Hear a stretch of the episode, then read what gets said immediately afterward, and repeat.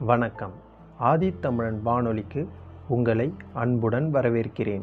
ஆதித்தமிழன் வானொலியில் இன்று நாம் கேட்கப் போவது பொன்னிலன் எழுதிய பிச்சிப்பூ நாவலின் இரண்டாம் அத்தியாயம். வாருங்கள் கேட்கலாம். மூர்த்தியாருக்கு அண்ணன்மார் ரெண்டு பேர். மூத்தவர் பெரிய நீலன் அடுத்தவர் சின்ன நீலன். மூணு பேரையும் படிக்க போடணும்னு தகப்பனார் சாமிக்கண்ணு ஆசைப்பட்டார். அந்த ஆசையில் மூத்தவன் பெரிய நீலனை ஊருக்கு கிழக்கால இருக்கக்கூடிய கோவில் விலை வேதகார பள்ளிக்கூடத்தில் சேர்த்தாரு. அந்த பள்ளிக்கூடத்தில் காலை எட்டு மணிக்கே மணி அடிச்சிடும் பிள்ளைகள் வந்ததும் வாத்தியார் வேத புத்தகம் வாசிப்பார். வாசித்து விளக்கம் சொல்லுவார். இயேசுநாதர் செய்த நல்ல காரியங்களை சொல்லுவார். அவர் பட்ட பாடுகளை சொல்லுவார்.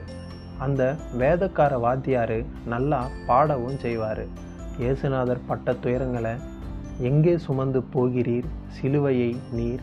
எங்கே சுமந்து போகிறீர்? தாயார் அழுது வர சார்ந்தவர் பின்தொடருன்னு.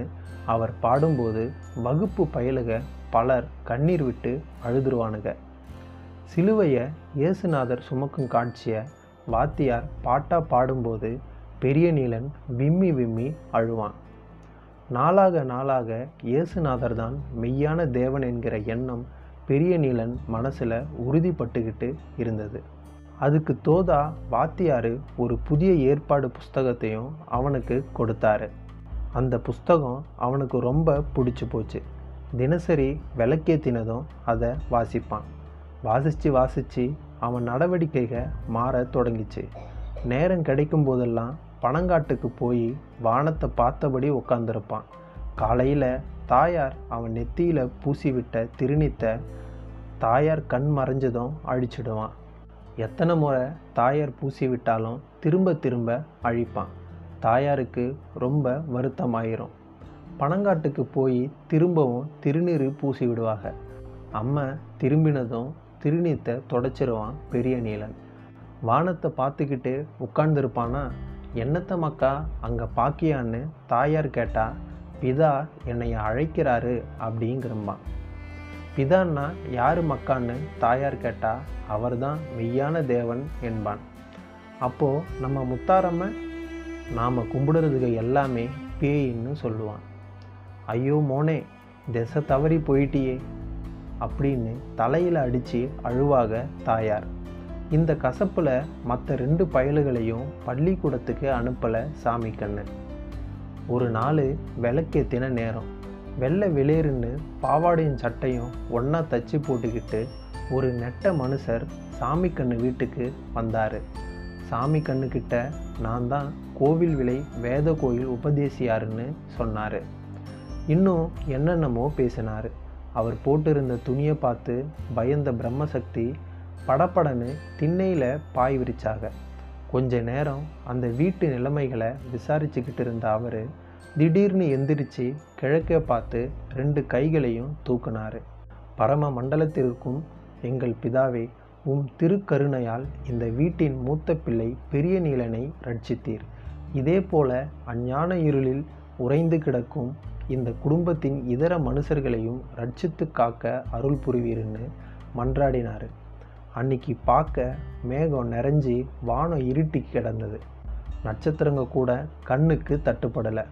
உபதேசியார் ஒரு ஓலையில் சிலுவை போட்டு எதுவோ எழுதி சாமி கண்ணுக்கிட்ட கொடுத்தாரு. இதை பத்திரமா வச்சுக்கிடும். அதிகாரிமாரு இதை பார்த்தா பயப்படுவாவ. உம்மலை அதட்ட மாட்டாவ. அநியாய வரிக கேட்க மாட்டாவ. ஏதாவது பிரச்சனை வந்தால் உடனே எனக்கு தகவல் கொடும்.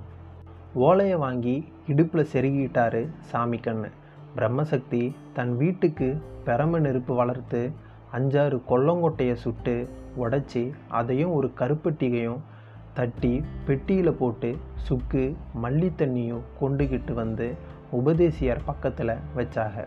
சாமி கண்ணும் முட்டை கட்டிட்டு குரங்கு போல வருத்தமாக திண்ணையில் உக்காந்துருந்தார். இங்கே நடக்கிறது எதுவும் அவருக்கு பிடிக்கல. இது தப்பு. நம்மளை வேரோட பிடுங்க சதி நடக்குது அப்படிங்கிற எண்ணம் அவர் மனசுக்குள்ளே ஓடிக்கிட்டே இருந்தது. அதை விட முக்கியமாக தன் மூத்த மகன் பெரிய நீலனை இழந்துட்டமேங்கிற சோகம் அவரை ஆட்டிச்சு. பெரிய நீலனுக்கு பேரின்பன் அப்படின்னு பேர் வச்சாரு உபதேசியார். பரம மண்டலத்தில் இருக்கும் பிதாவின் திருநாமத்தால் இவன் இன்று முதல் பேரின்பன் என்று அழைக்கப்படுவான் என்று உபதேசியார் ஆசிர்வதிச்சாரு. சாமி கண்ணுக்கோ நொங்கும் பனங்காயுமாக கொத்து கொத்தாக காய்ச்சி கிடக்கக்கூடிய தன் முற்றத்து பருவ பனையில் இடி விழுந்தது போல ஆயிற்று. போயிட்டானே மூத்த பைய. அம்மனுக்கு பூச வைப்பான்னு நம்பிக்கிட்டு இருந்தேனே. இனி அம்மனுக்கு யார் பூச வைப்பா? முத்தாரம்ம வருத்தப்படுவாளே. மனசுக்குள்ள பலவாறு புலம்பினார் அவர். உள்ளூர் படிப்பு முடித்து பெரிய நீலன் என்கிற பேரின்பனை நாகர்கோயிலில் இருக்கக்கூடிய கல்கோயில் பள்ளிக்கூடத்தில் ஆறாம் வகுப்பு சேர்த்தாரு உபதேசியார். ரொம்ப பீஸு கட்டணும் அதுக்கு. உபதேசியாரே தன் சபையில் சொல்லி எல்லாத்துக்கும் ஏற்பாடு செய்துட்டாரு. அது ஒரு இங்கிலீஷு பள்ளிக்கூடம். எல்லா பாடமும் இங்கிலீஷில் தான் சொல்லி கொடுத்தாக. இங்கிலீஷுன்னா என்ன? அது வெள்ளக்கார பாஷை. நம்மளை ஆளக்கூடியவனுங்க பாஷை. உலகம் பூராவையும் அடக்கி ஆளுற பாஷை. கல்கோயிலில் எட்டாம் கிளாஸ் முடித்து எட்டாவது பரீட்சையில் தேறி சர்டிஃபிகேட் வாங்கிட்டால் போதும். வெள்ளைக்காரன் ஆளுற எந்த ராஜ்யத்துக்கு போனாலும் வேலை கிடைக்கும். நம்ம நாட்டில் கூட தேயிலை தோட்டம் காப்பி தோட்டம் எல்லாத்துலேயும் வேலை பார்க்க இந்த சர்டிஃபிகேட் மட்டுமே போதும். ஆனால் பேரின்பன் அதில் எல்லாம் திருப்தி அடையலை. எட்டாவது முடித்து பத்தாவதும் முடித்தான் அப்போ தான் ஸ்காட் கிறிஸ்தவ காலேஜுங்கிற அரை காலேஜ் நாகர்கோயிலில் முளைச்சிது. அங்கே இன்டர்மீடியட் படிப்பையும் படித்து முடித்தான் பேரின்பன் அவனுக்கு பிஏ படிக்கணும்னு பேராசை. அப்போ பிஏ படிக்க ஒன்று திருச்சிக்கு போனோம். அது பெருஞ்செலவு. அல்லது திருவனந்தபுரம் போனோம். அங்கேயும் பிஏ படிப்பு அந்த நேரம் வந்துட்டு. அவனை கிறிஸ்தவ சபை திருவனந்தபுரத்துக்கு அனுப்பி படிக்க வச்சது. திருவனந்தபுரம் காலேஜில் அவன் பிஏ படிப்பில் ஒன்றாவதாக வந்தான். அன்னைக்கு திருவனந்தபுரத்தில் ஒரு விபரீதம் நடந்துச்சு. திருவாங்கூர் ராஜ்யத்தில் இருந்த மொத மொத பிஏ படித்தவங்க ரெண்டு பேர். ஒருத்தர் நாயர் இன்னொருத்தர் ஈழவர். நாயர் சாதியை சேர்ந்தவர். அன்னைக்குள்ள மகாராஜா ரொம்ப கௌரவமாக மேலதளத்தோட ஆணையில் ஏற்றி அரண்மனைக்கு அழைச்சி அரண்மனையில் மகாராஜாவே அவரை வரவேற்று அவருக்கு உடனடியாக தாசில்தார் வேலை போட்டு கொடுத்தாரு. நம்ம நாட்டுக்காரலுக்குன்னு கிடைக்கிற மிக உயர்ந்த சோழி அன்னைக்கு தாசில்தார் சோழி தான் அதுக்கு மேச்சோழி எல்லாம் வெள்ளக்காரமாருக்கு தான் அதை போல் முதல் முறையாக பிஏ முடித்த ஈழவ சாதியை சார்ந்த பையனுக்கு யாரும் வரவேற்பு கொடுக்கல. அந்த பையனுக்கு ரொம்ப வருத்தமாக போச்சு. ராஜாவுக்கு ஒரு விண்ணப்பம் கொடுத்தாரு. என்னையை போல பிஏ படித்த நாயர் பையனை அரண்மனையில் வரவேற்று தாசில்தார் வேலை கொடுத்துருக்காரு மகாராஜா. எனக்கும் அவன் மாதிரி ஒரு வேலை கொடுக்கணும்னு கேட்டார். ராஜா அவருக்கு விண்ணப்பத்தை வாங்கி மந்திரி கிட்ட கொடுத்தாரு. மந்திரின்னா அன்னைக்கு திவான். திவான் அந்த விண்ணப்பத்தை படித்து பார்த்துக்கிட்டு அவரை கூப்பிட்டு விட்டார். வேலை கிடைக்கிற ஆசையில் ஓடி போனார் அவர். உன்னுடைய சாதிக்கு தக்க உள்ள சோழி தென்னை மரம் ஏறுற சோழி தான் நீ தென்னை மரம் ஏறி பழிச்சிக்கன்னு சொல்லிட்டாரு. திவானுக்கு பதில் கொண்டுக்கிட்டு அந்த ஈழவர் ராஜா கிட்ட ஓடினார். ராஜா சொன்னார் எப்பா இங்கே ஒரு பக்கம் பிரிட்டிஷ் தர்மம் இன்னொரு பக்கம் மனு தர்மம். இப்படி இரட்டை தர்ம ஆட்சி நடக்குது. நீ ஈழவனுங்கிறதுனால சர்க்கார் வேலை கிடைக்காது. ஏனுன்னா சர்க்கார் வேலையில் இருக்கவன் சர்க்கார் ஆஃபீஸ்க கோயில்க எல்லாத்துக்குள்ளேயும் போக வர வேண்டியது இருக்கும்.